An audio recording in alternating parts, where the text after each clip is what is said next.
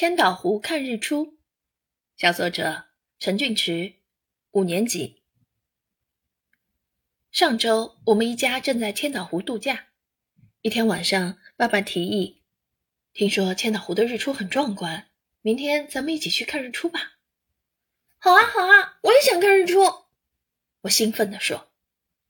爸爸又说：“那我们明天五点起床哦。”“啊，这么早啊？”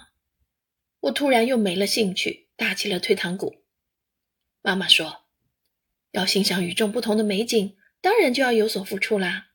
机会难得，咱们克服一下困难，去看看吧。”第二天一早，我在睡梦中被妈妈叫醒了，可是我还没有睡醒，睁不开眼，爸爸便使出绝招：“你再不起来，可就要错过日出啦。那我们自己去看喽。”没办法。我只得顶着睡意上了车。我们来到千岛湖大桥，这里凉风习习，一下子让我睡意全无。我兴奋地看起湖上美景，湖面宽阔安静，偶尔泛起微波，像是在等待着太阳的升起。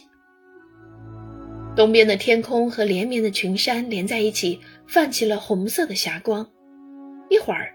远方的山峰间有一片天空特别红，太阳将从那里升起吧。天空越来越亮，我突然紧张起来。突然，太阳从山顶露出了一个小角，射出了耀眼的金光，周边的云彩也亮了许多，壮观极了。不一会儿，太阳完全跳出了群山遮挡，完全露了出来，湖面立刻涂上了一层金色。太阳越来越耀眼。湖面变得更亮了。这时，我看到一群大雁飞过，它们排成了人字来看日出了。在返回酒店的路上，妈妈问我：“儿子，来看日出感觉如何啊？”